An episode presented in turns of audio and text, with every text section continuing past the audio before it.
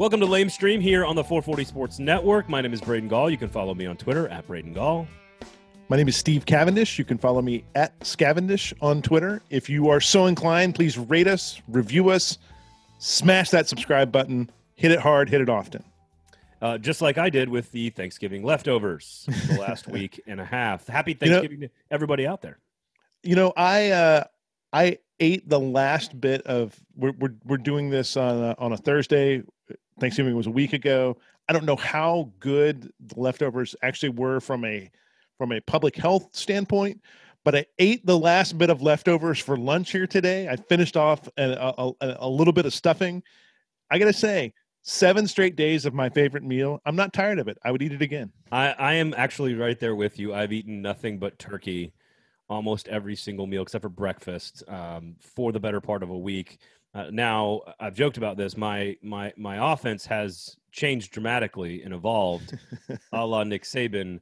Um, it was very much you know inside the box, three tight ends, cram it all into the plate on Thursday, Friday, and Saturday. I was running a very old school Big Ten style smash mouth offense.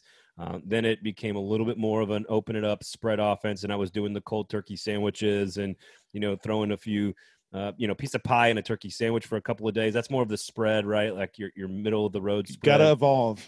Gotta now evolve or die. Yeah, now I'm running straight air raid where I reach into the bucket in the fridge, just grab a piece of cold turkey, put some salt on it, and eat it. That's it. Now it's just slinging it 85 times a day. It was all Thanksgiving all the time, and I got to tell you, if you've never had corn pudding for breakfast, you got to you got to try it. It's fantastic.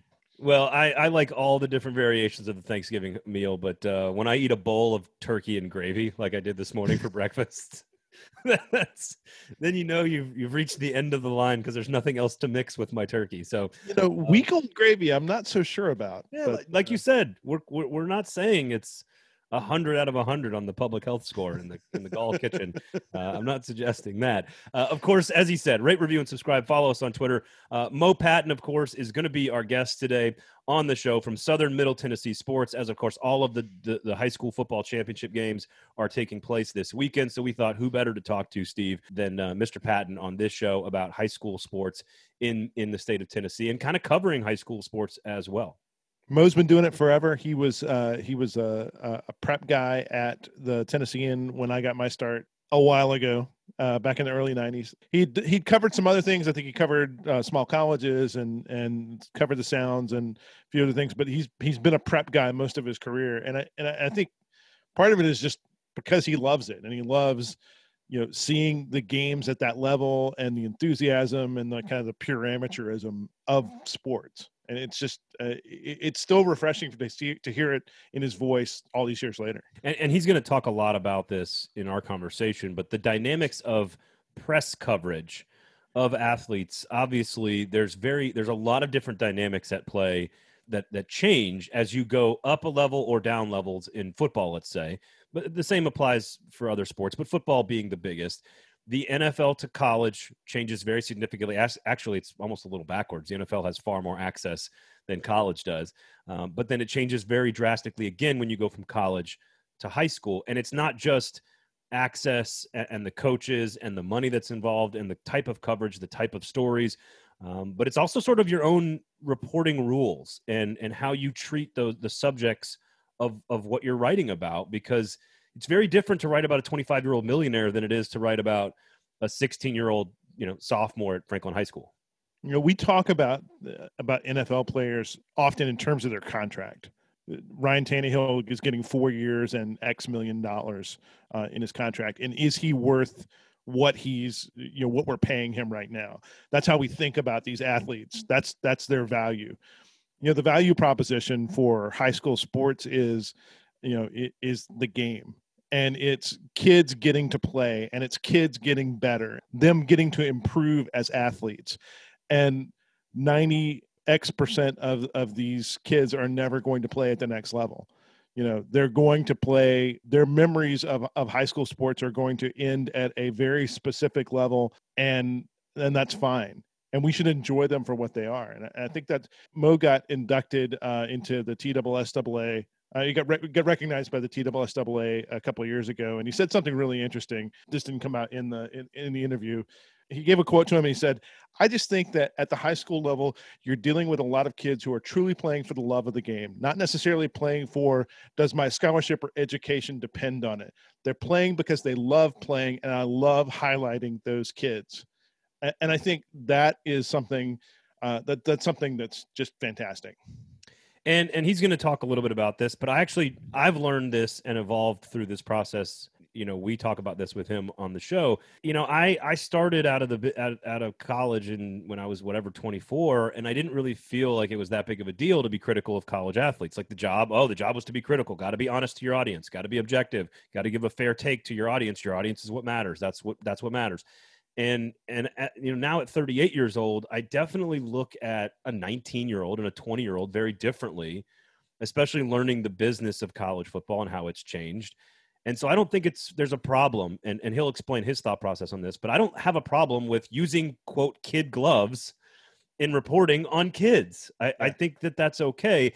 I do not think that applies to administrators and to coaches and to the TSSAA. Uh, if, if there are things that are happening there that are stories that are negative, I, I think you need to report on those adults and their behavior no differently than you would report on anything else. Yeah, we did. Uh, when I was editor of City Paper, we had written a big thing about Montgomery Bell and recruiting and them skirting the rules over the years of financial aid and and and, and players. And we actually had to sue the TSSAA. And and one of the really interesting things in the course of that conversation was we were accused of kind of wanting to kind of make not make fun of kids, but but to to criticize these kids. And and our response was always no no no no the kids don't matter in this. If if some kid got a great education at mba and, and went on to a good college and whatever else good for that kid. Fantastic for him. It's always adults that break the rules and it, it's adults that need to be held accountable. And that's what i think prep coverage is is different in that respect in that that you have to treat the kids as as not kind of fully being accountable for everything that happens. Yeah, they're story adjacent. They're not the story. Right. Um, they're sort of caught up in the story. Uh, and he and, and Mo will talk about this too. It's it you know it, it and recruiting is also a big part of this too because the parents exist sort of in between because they are family but they're adults and adults should be held accountable as well for behavior both good and bad and and um, so very interesting and you mentioned the adults in the room sort of acting in a certain way. You know we're going to talk about this after the interview so hold your thoughts on this because i've got some some feelings about this too but the fact that the TSSAA private essentially private and public schools are not mixed together like almost every other state in america is for a couple of very specific reasons. Mo will explain a little bit about that and then you and i will do a little bit of talking about that afterward, if if that's okay with you. I'm absolutely fine with that. so Mo's going to take us through his entire career. He's going to talk about covering high school athletics, why he was drawn to that that beat, and how it's changed, how it's evolved. He, he's obviously had some interesting experiences with large corporate newspapers as well. So we'll we'll, we'll talk a little bit about that too we'll discuss that uh, as well. Um, so we hope you enjoy. Also, ratings and recs, of course, coming up after the interview as well. So please enjoy our conversation without further ado uh, with our good friend, of course, of Southern Middle Tennessee Sports, Mo Patton.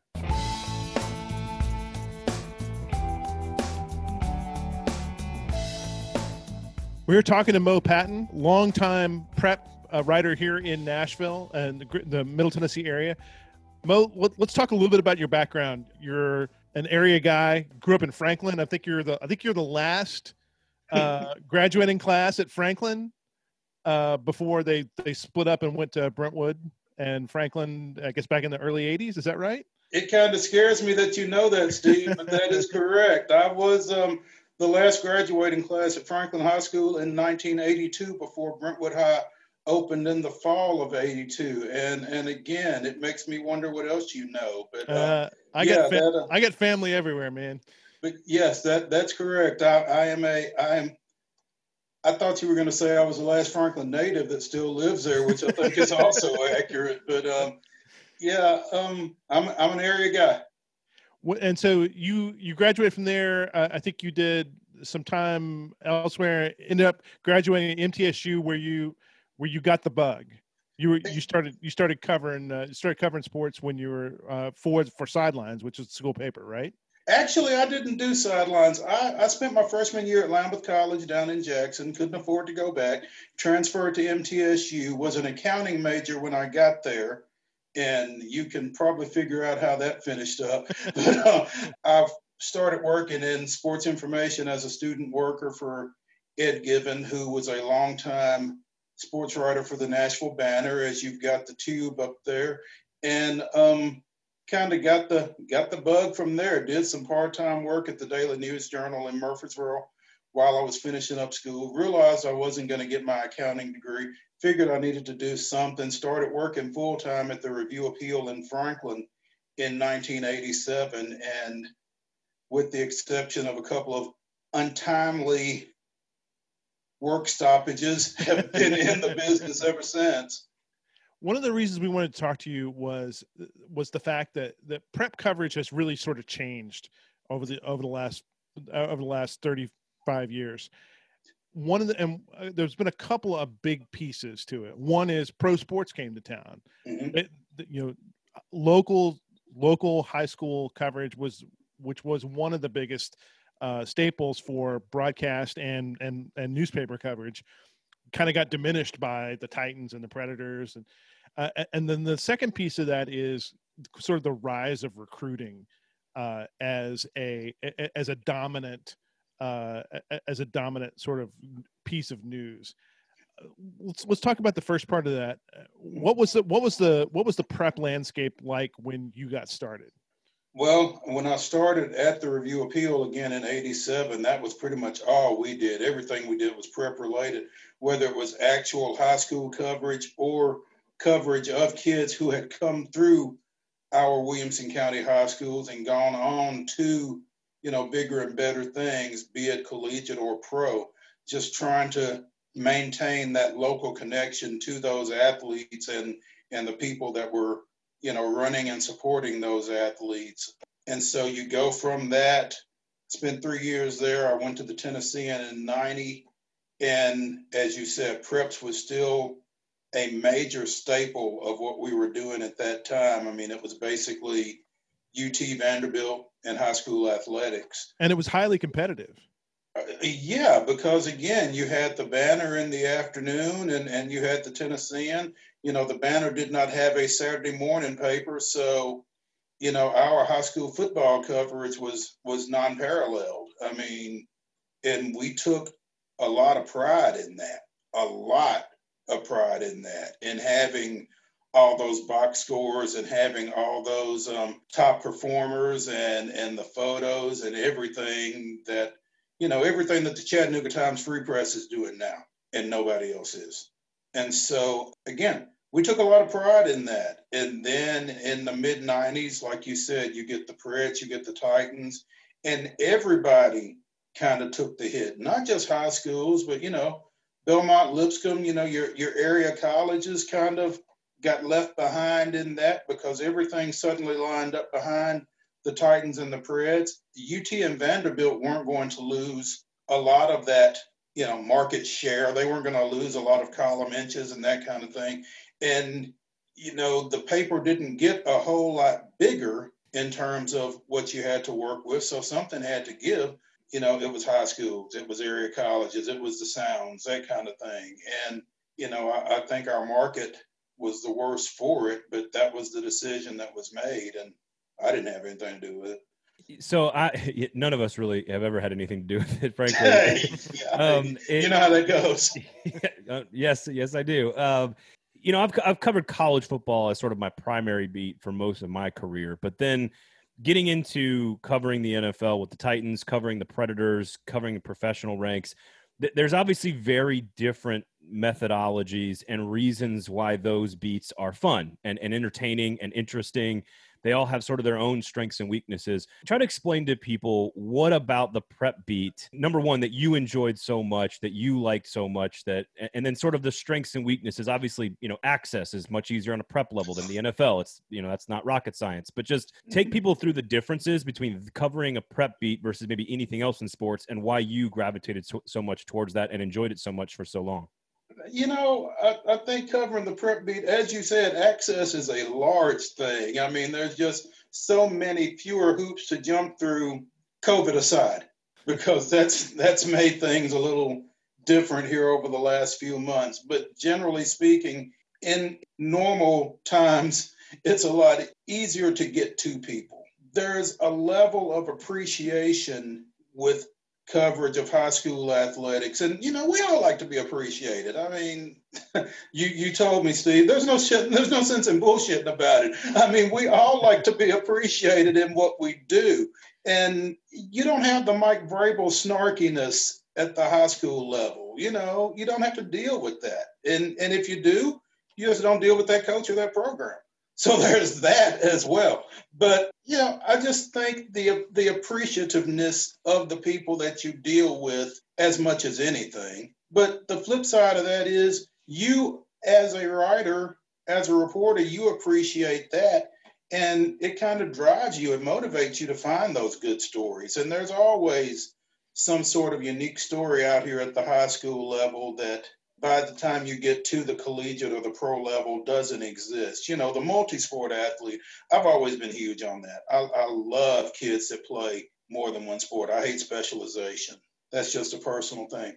But you know, you can find, you know, a brother and a sister that that are both athletes, you know, you know, fathers and sons. I've, I've got something kind of teed up here that I'm going to work on here once we get done with football on a father-son team.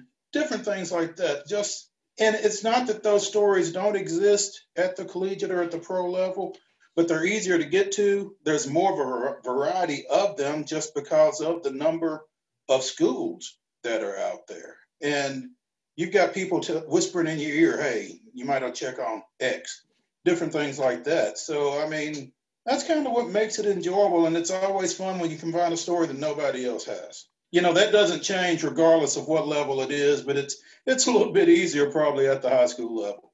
That feedback can get really intense at, at the prep level too because a lot of times you may be the only person or one of two or three people that have written about a team a player uh, a, or a school and the, the feedback that you get from those families from those from those fans of that school can be really really intense. Talk to me a little bit about that. What's what's some of the what's some of the the most scrutiny you've gotten from from fans out of that?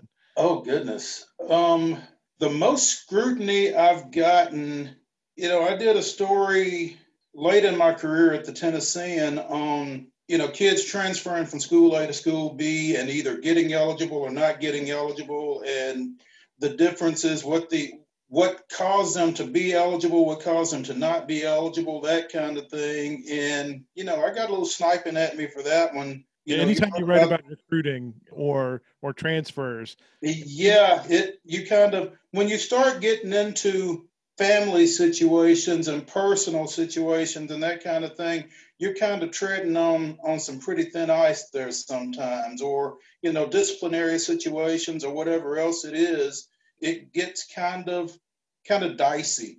But at the same time getting at those stories is you know kind of the fun part where you kind of get to hone your skills as a as a reporter and as a you know journalist and that kind of thing getting to that you know, the, the MBA situation, Steve, you probably remember that from a few years back where oh, yeah. um, some money was being exchanged that shouldn't have been, that kind of thing. That got kind of um, interesting.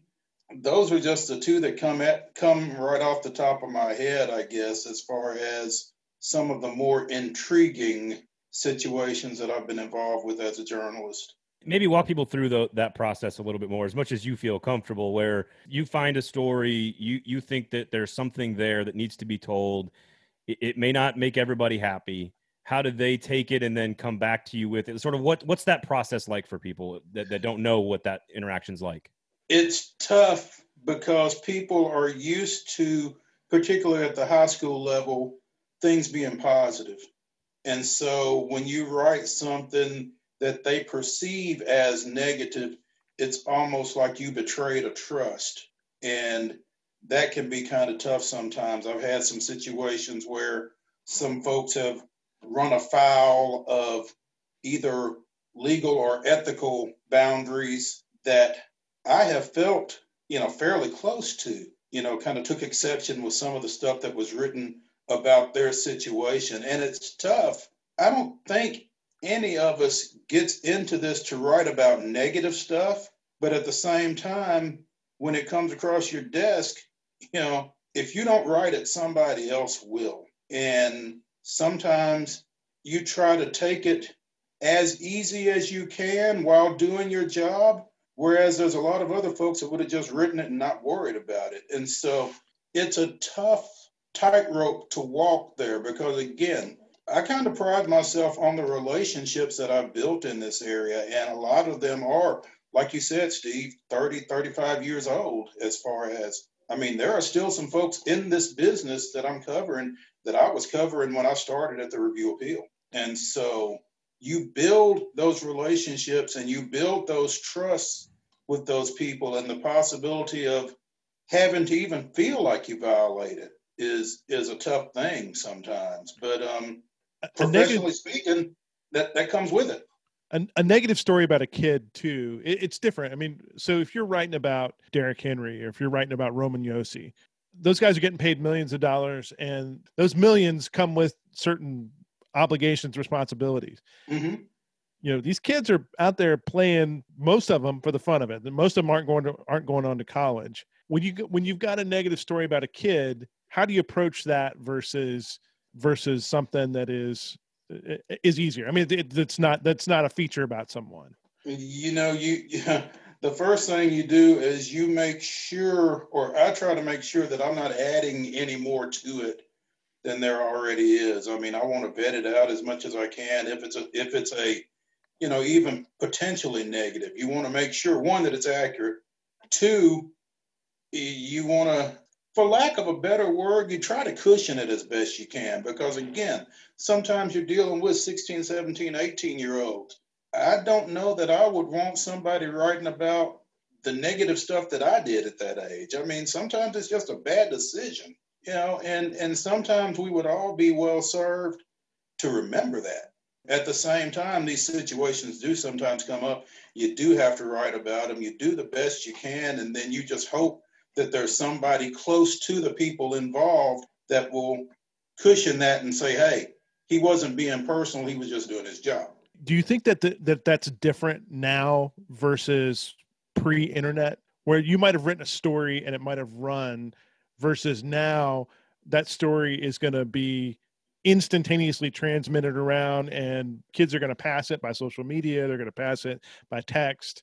Is there any more of a burden on you now than than there was before the internet I, think there is more of a burden as as much as anything because it's a longer shelf life it doesn't go away if if you wrote that story 20 years ago you had to go to the archives and find it at this point i mean you had to dig for it now all you got to do is google somebody and that stuff is right there. And anytime somebody wants to breathe new life into it, they can.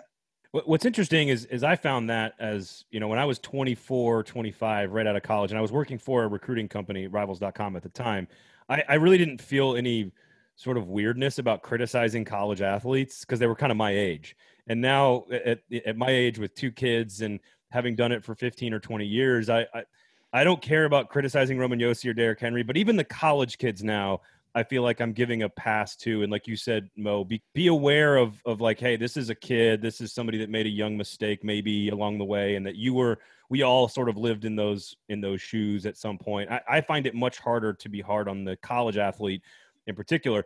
Now, when it comes to the high school athlete, I, it's even easier, I think, like you said, to cushion it a little bit.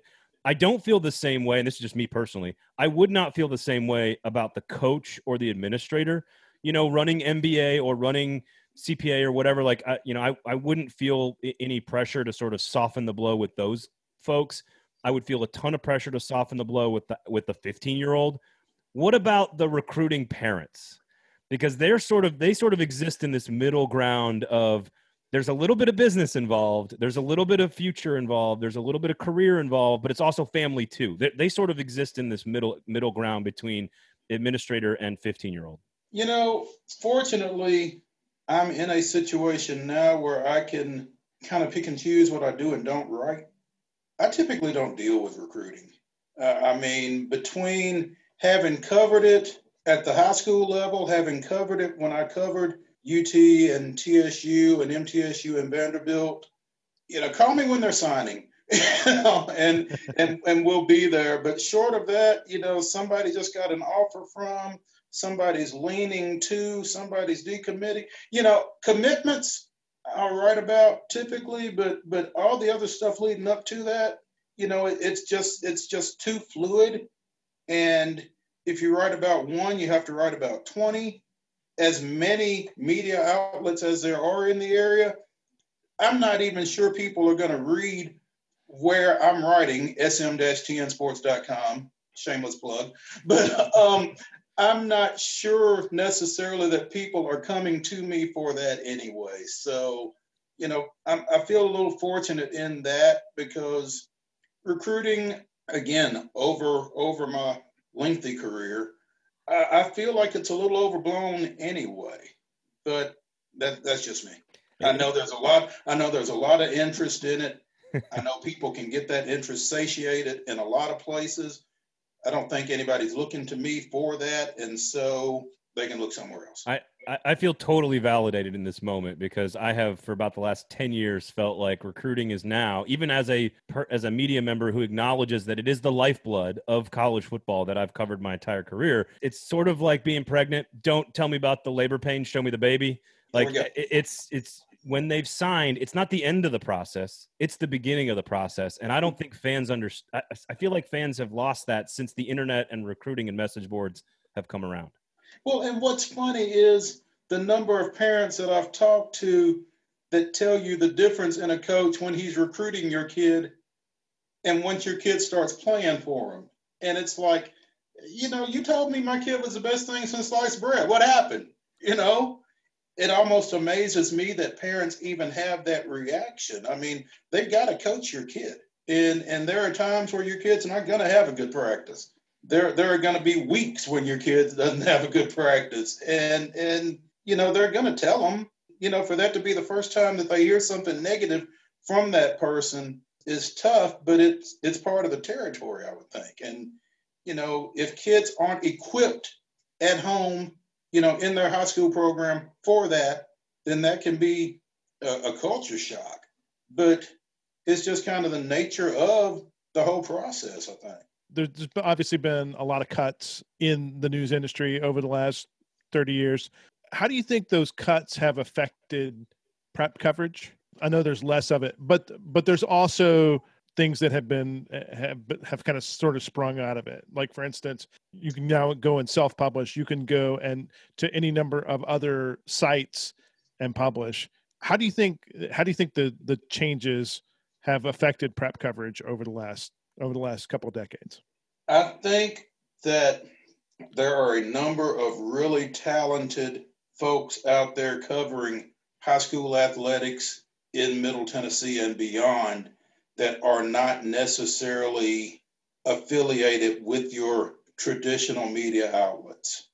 I think if people want to read great high school athletics coverage, they are able to do that without necessarily looking to traditional media outlets for that great media coverage. And I'm not necessarily sure that all of the great media coverage of high school athletics comes from those traditional media outlets. Which is which is ironic because Gannett has scooped up most of those outlets around Tennessee. I mean, they have they have Knoxville, Nashville, Memphis, Clarksville, Murfreesboro, uh, and a couple of other kind of smaller sites. Mm-hmm. It, would, it seems like that would be like the funnel for for everything preps, but yet, and I, they would love for you, and and they would love for you to believe that. Go go on. right. They they would love for you to believe that. I think really that I think Gannett has taken the the approach that if we don't cover it, it's not worth covering. I think a lot of programs and athletes have suffered as a result of that.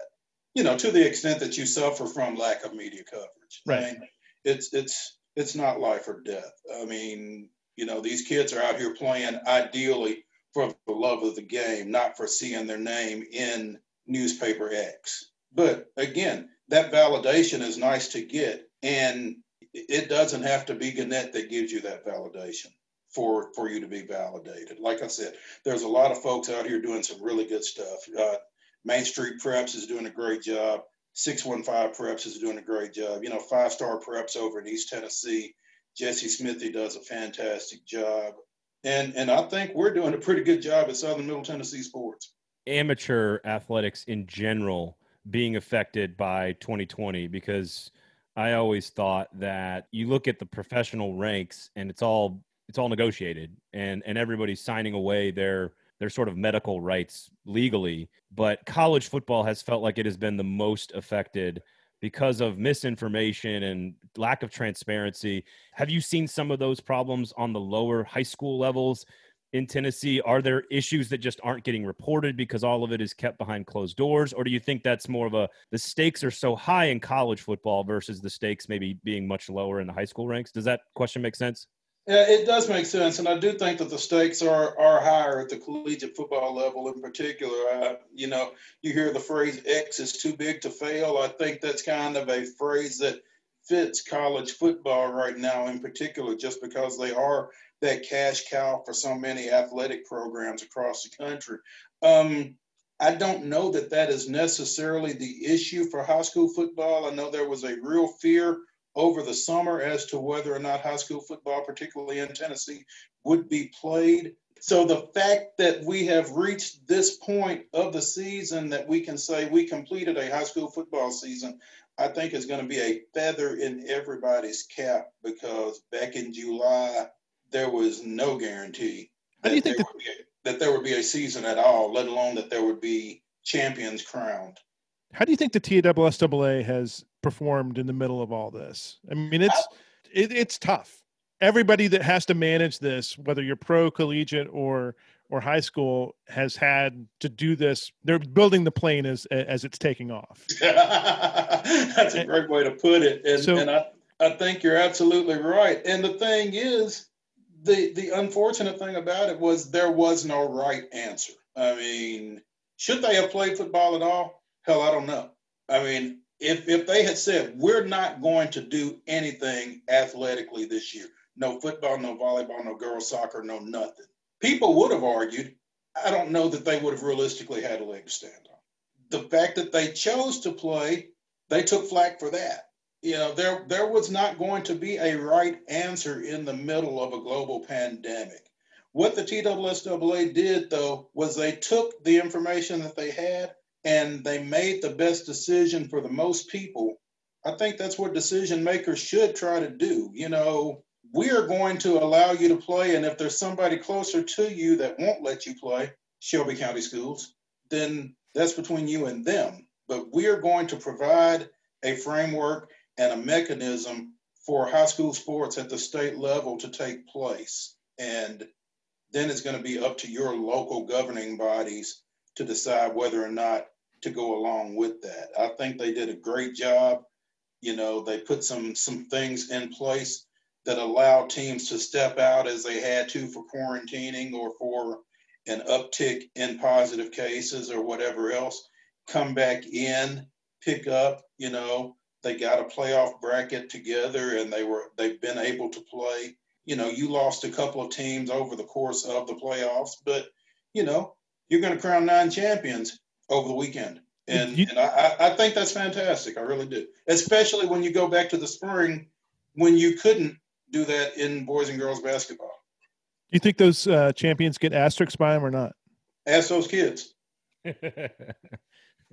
when when in 20 years right when they all have when they all look at those rings shoot on saturday night no no i don't think you put asterisks next to those I, I think that that i think that cheapens the process i mean those kids went out there and they did what they were asked to do as well as they could do it those coaches went out and did what they were asked to do and beyond i mean can you imagine running a high school football practice with no more than nine nine kids in a group, you know, to try to prevent the spread, you know, keeping folks socially distanced, doing everything that they were asked to do to play football, and then you want to put an asterisk next to their name? No. Uh, what's funny is uh, I don't think we'll need asterisks at all either, but I do think that 2020 is the next four-letter word um, that we're all just going to know what it means. Like we'll just see 2020 and we'll all just know exactly what it means. Um, it's it's a four-letter word now. Yeah, it's going to be a know, verb because because 2020. It's, it's going to be a verb soon enough. Are we going to yeah. 2020 this? Yeah, exactly. Number one, do you have any history or knowledge of why uh, the, that Tennessee is one of the only states in the country that separates its public school programs and its private school programs into different divisions? I, I don't know the exact number off the top of my head, but I want to say it's four or five or six in the country that do that. And you know, we have Brentwood and Oakland. We don't have Brentwood versus MBA, right? Like, so why? Do you have any history or knowledge or insight as to why that is? And, and do you think that, that we should be joining all these groups together? I would love to see public and private play under one roof, so to speak. But back during the early to mid 90s, there was such a hue and cry about, you know, private schools having advantages, being able to recruit this and that, that, you know, enough of the right people were complaining about it and got enough of the right ears that they were able to get, you know, those schools divided based on whether or not they were giving financial aid. And eventually it has come to, you know, independent schools versus public schools, period, whether you're giving aid or not.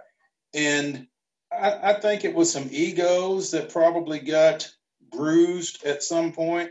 Some public schools that felt like they were really good at whatever particular sport they were pursuing that lost to some private school that they felt like they shouldn't have had to play because all five or all 12 or whatever of their kids were from parts unknown, that kind of thing. I, I just, I don't know that it was necessarily in the best interest of the kids, but it was in the best interest of some adults.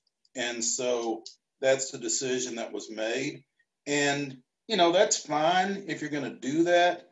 I just, I'm a wrestling parent and it's tough to go to the state wrestling tournament and see eight kids in a bracket and six medalists in division two and see 32 kids in a bracket and six medalists in division one large class.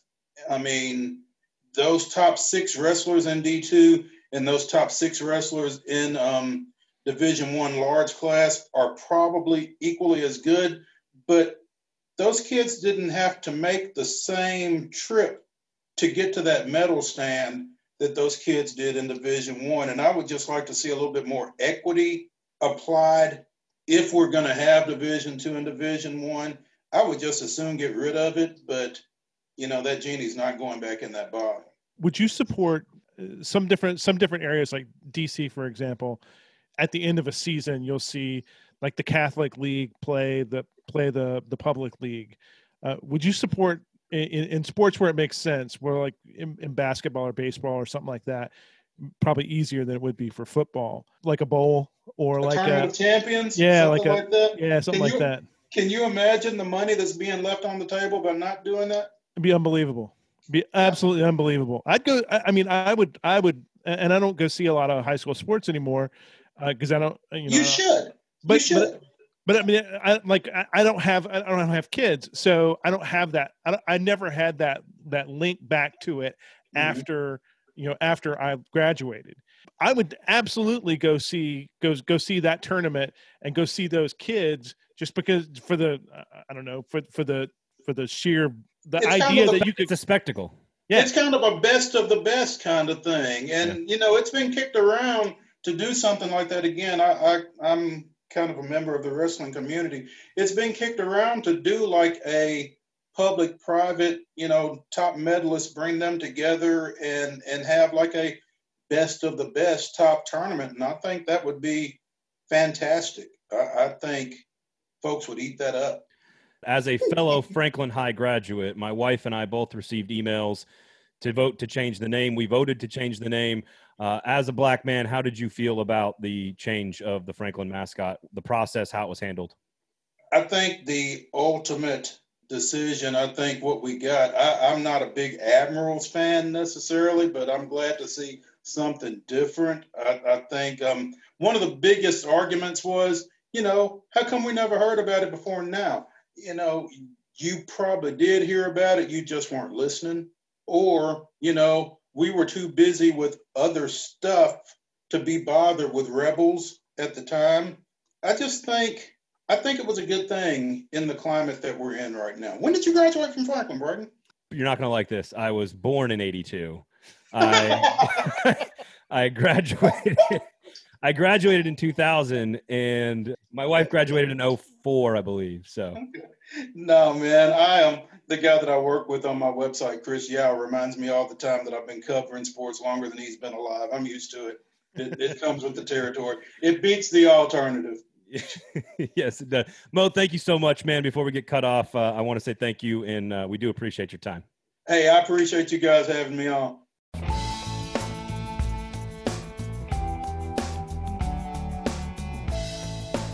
Special thanks to Mo Patton, of course, for joining us on this week of all the state championship games, Southern Middle Tennessee sports. And I want to start right there before we get to some of the negative stuff, Steve, that you and I want to say. Sure. Um, uh, the positive is that, and I think Mo does a really good job. He, has got what I love about him is he's just got sort of this even keel approach and and view on everything, and his his look at executing a football season during a pandemic was, I think, very measured if they had canceled the season, you didn't really have an argument to say, no, no, no, no, we should play. But the fact that we all sort of somehow figured out a way to get to a point of having championship games, you know, that the kids could get to play and learning about the medical stuff as it evolves and then covering all of that. I know on a college level, it's been very difficult for me. I can't imagine having to do it on the prep level. Especially because there's so many factors involved. I mean, there, there are what I mean, there's a hundred plus school districts around the state because you, know, you have counties and cities and, and, and different other pieces there. All of them are we've said this before trying to build the plane as it takes off they don't they've never had to experience anything like this. They don't know kind of what the public health rules should be.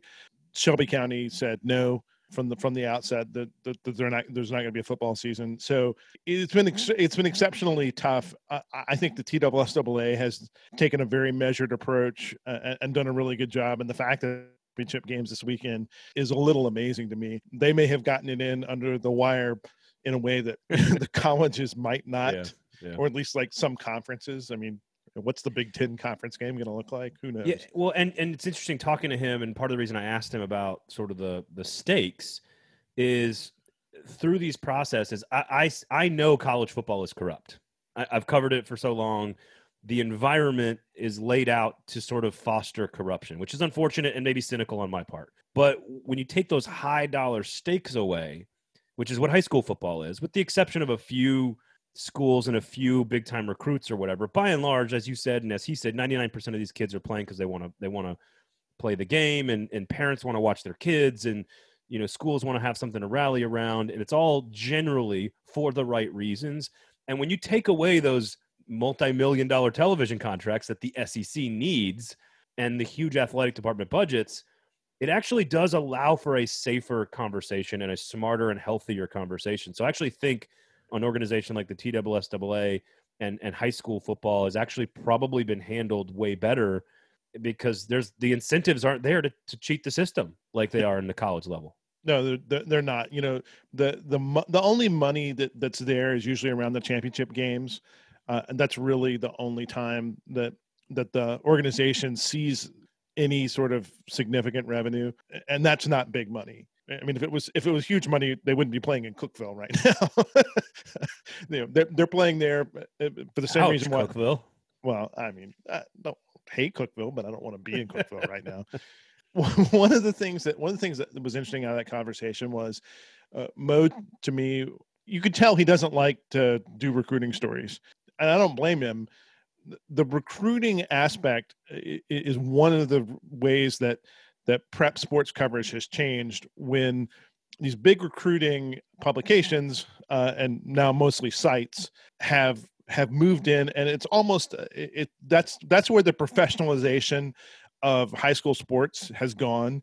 That's where there's page views and that's where there's that's where there's money and and that's also where sort of like the most pound your head sort of journalism goes I hate watching uh, kind of all the recruiting stuff that goes on and people hanging on a kid's every you know every stat and every what type of deodorant every- did he use last weekend? Oh, Yeah. it means he's going to Georgia. Okay, exactly did such and such have a good time on their on Oh, their course on their did. visit to Ole Miss. Of course they did. Have you ever been to Ole Miss? and, and so I, I, I'm not surprised that, that that's the kind of thing that Mo's tried to stay out of for most of his career because because to me that's the that's the least interesting sort of stuff and that's the least impactful sort of stuff. It's It's- it's, a very narrow subgenre of, of sports journalism.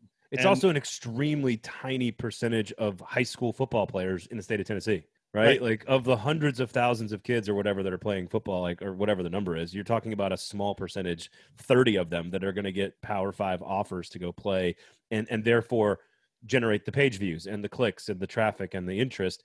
And and I do think it is two things. It's one of them is the recruiting people that are interested in recruiting news and that's a part of how you can sustain a media company covering prep schools and prep athletics. But I do think, and I think Mitch Light said this on our episode when he joined us a couple of weeks ago, that he that he thinks that those local areas, shops, you know, whatever papers are going to survive, websites, whatever it is, because parents are always going to want to read about their kids. And I, you know, I was one of them. I I, I played football at Franklin High School, and you know, I'm not going to go Al Bundy here on you guys and talk about the time I scored seven touchdowns, but like my Wait, mom, and, my mom and Scored dad seven touchdowns. uh, for the whole season, maybe. Oh, okay. Um, my my mom and dad cut out every piece of paper out of the Williamson AM or you know the Review Appeal or the Tennessean. They every single time the scoreboard was out or the stats were were coming out, like they clipped everything. And obviously that was very different for both recruiting and for media. I I graduated in 2000, so my senior season would have been 99, fall of 99. That that was before Rivals.com existed. And that's and that's the that's the the upside and downside of prep coverage which is there's always going to be that market but that market does not scale up.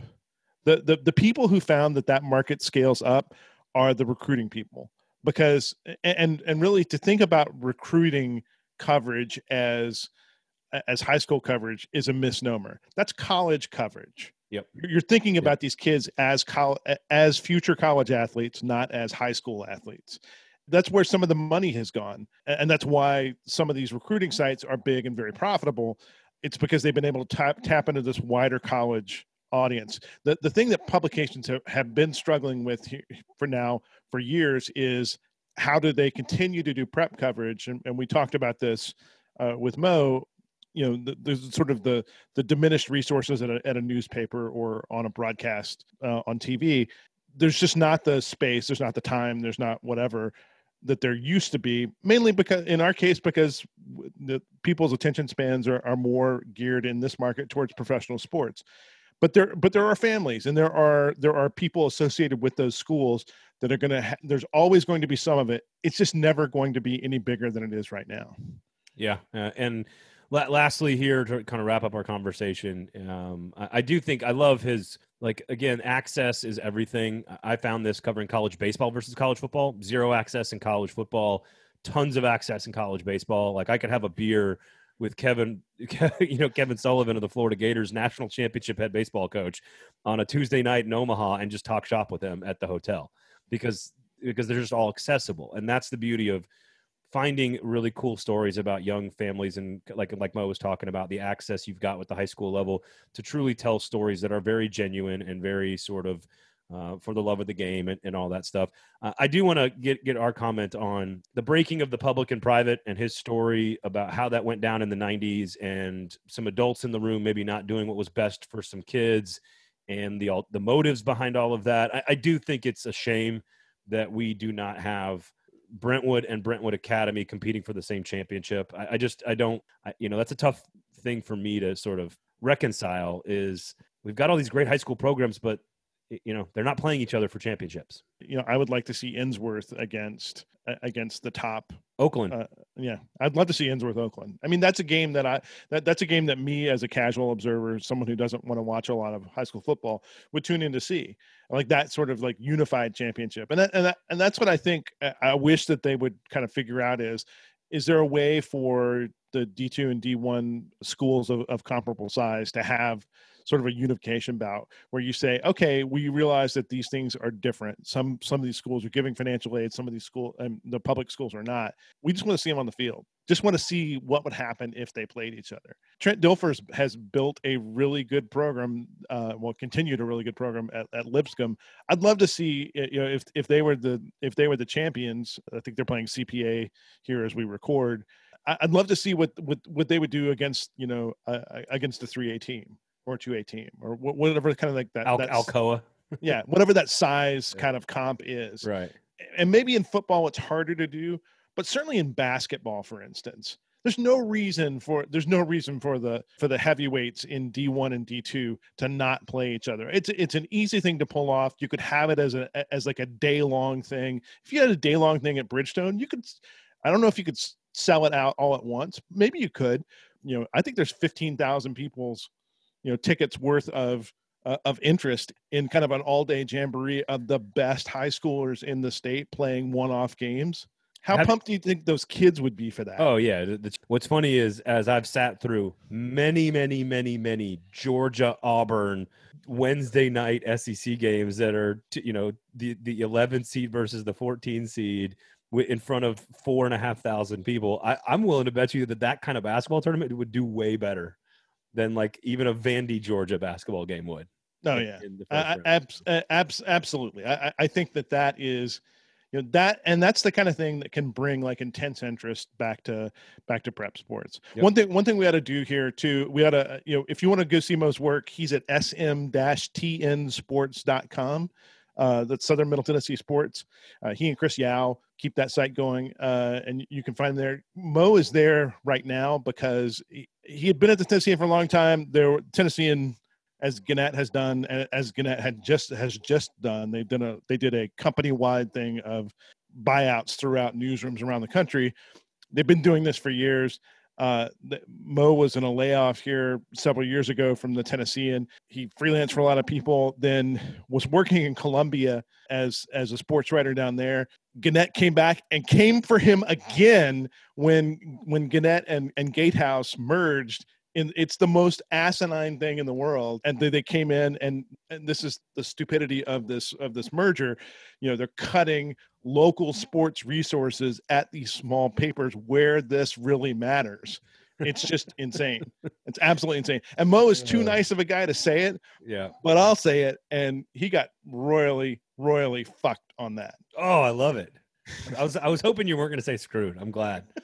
I'm glad uh, yeah, it's it's it's hard to get fired by the or laid off by the same company twice. Like it's hard well, to do that. Well, they come back for you a second time. I know, I know.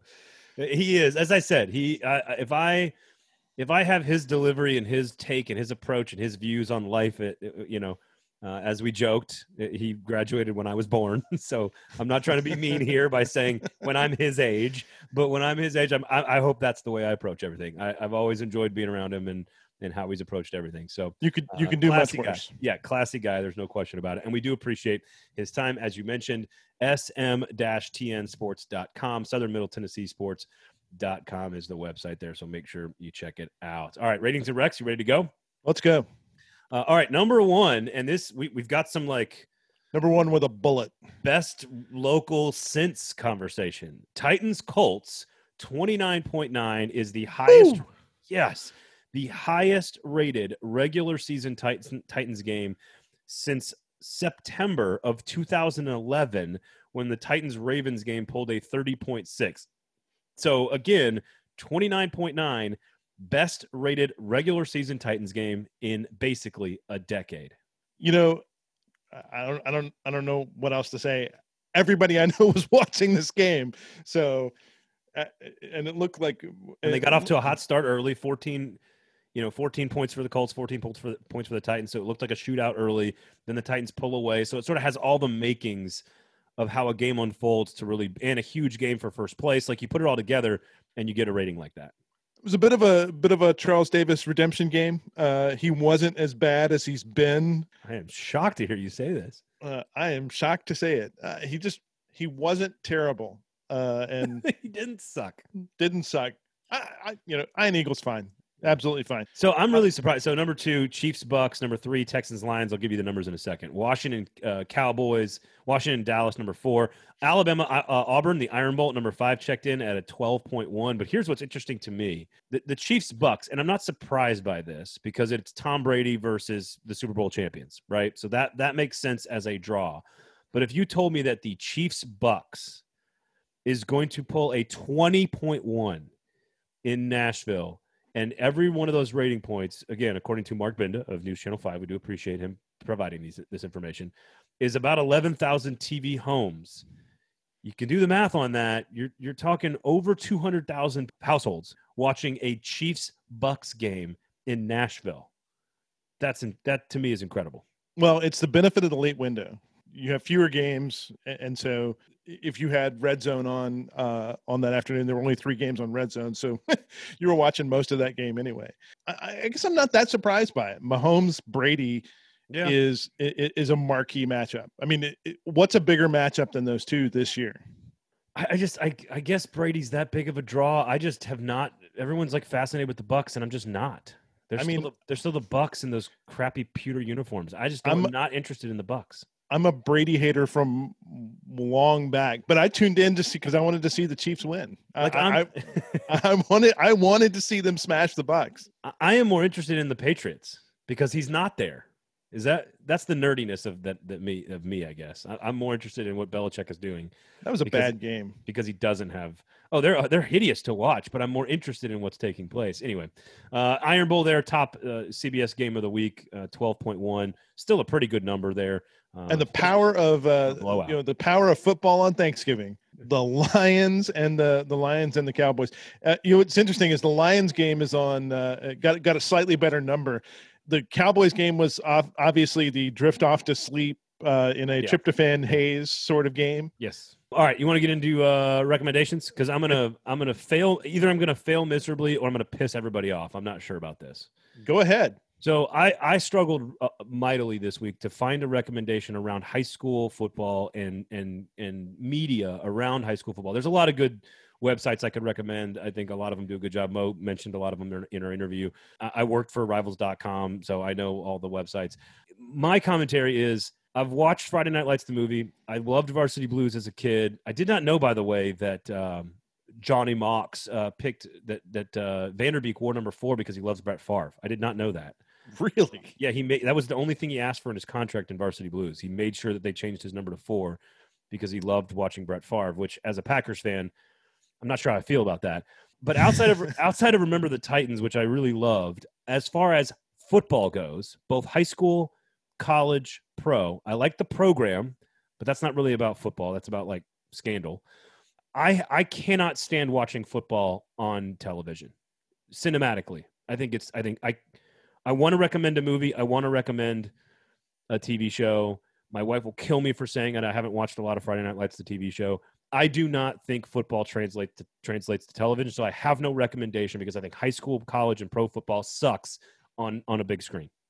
Well, you know, it's funny you said that because because I've been thinking a lot about sports movies. Um, in, in part, I, I had consumed a couple of rewatchables episodes, and one of the pieces of commentary uh, on that from the Ringer guys was football is terrible on on the big screen because it's really hard to do it's it's hard to put a fan into into that situation we watch so much of it anyway you cannot uh, recreate the speed and the physicality and the and the violence of football and make it fake. You can't yeah, do it. You can't. I mean, all of those. Uh, you're you're watching at the highest level on Sundays anyway.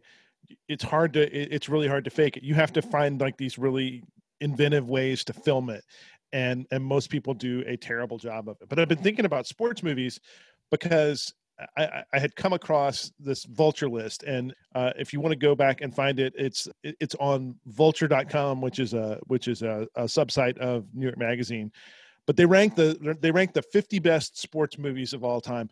Remember the titans was not in it which I'm, I'm actually I'm actually not that surprised about. Uh, do, do, you think Remember the Titans did a good job representing football though, like the actual gameplay? The stuff I love for that, uh, love out of that is is all off the field. I mean, it's. I mean, all, I agree. I agree. I mean, you know it, it's the it, it's it, it's denzel pulling the kids out of the out of the dorms at you know Yeah. 4 a.m for them to to to jog over to gettysburg and for him to to give the speech about you know living and dying on this field i mean that's that's that's it's really good cinema but i mean the the plays that they're running i mean what i mean i even Yeah, think they guess you're right. Well, and I can again, I can watch Bull Durham. I can watch. You know, Ru- actually, you know what? Rudy's not bad. Rudy did a pretty good job of of depicting football in cinematic form. because you were seeing practice all the time Yeah, yeah, right. Exactly. So and you can isolate down to to like those little practice moments that's and- true. and and plus you're expecting him to get killed That's So- true. But I can I can watch golf movies. I can watch hockey movies. I can watch basketball, baseball. You know, I can watch you know blue chips. Like I can watch any of those. Major League, Bull Durham. what, what, what's your favorite Yeah. what's your favorite sports movie gun to your head you have to say what's number one Do you have to tell me if they count? It's to me, it's Caddyshack and Big Lebowski. Those are the two.